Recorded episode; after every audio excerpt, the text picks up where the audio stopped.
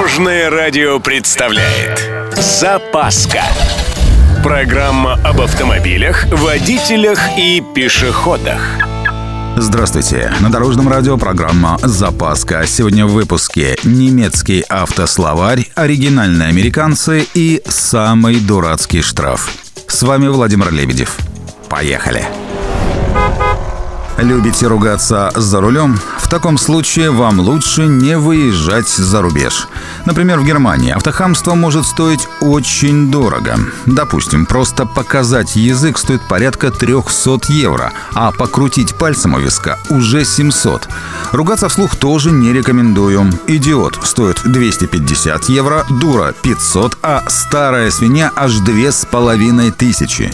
Если же, не дай бог, при этом еще и средний палец покажете, готовьте 4000 евро.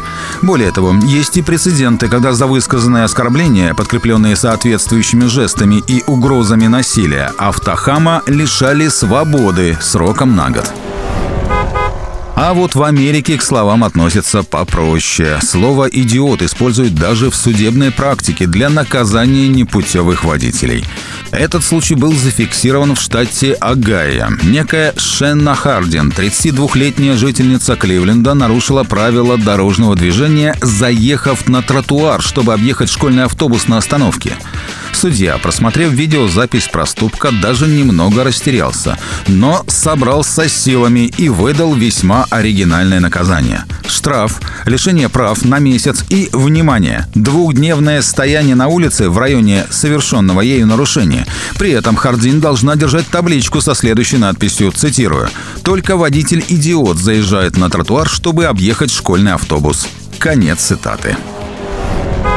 Самый же дурацкий штраф зафиксирован в Румынии. Водителя оштрафовали за то, что он был похож на идиота. Я не оговорился. Румынский дорожный полицейский наложил штраф буквально со следующей формулировкой. У водителя было лицо слабоумного, и он был похож на большую обезьяну. Нормально? Чуть позже полицейский признался, что хотел пошутить, но разъяренный водитель шутку не оценил. Нажаловался начальству инспектора, и результат не заставил себя ждать. Юмориста понизили в звании и направили на канцелярскую работу в отдаленную деревню. На этом у меня все. С вами был Владимир Лебедев и программа «Запаска» на Дорожном радио. Любой из выпусков вы можете послушать на нашем сайте или подписавшись на официальный подкаст. Дорожное радио. Вместе в пути. Запаска. Практически полезная, теоретически грамотная, приятная во всех отношениях.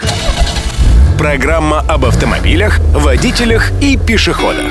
По будням в 11.30, 22.00 и 2.30. Только на Дорожном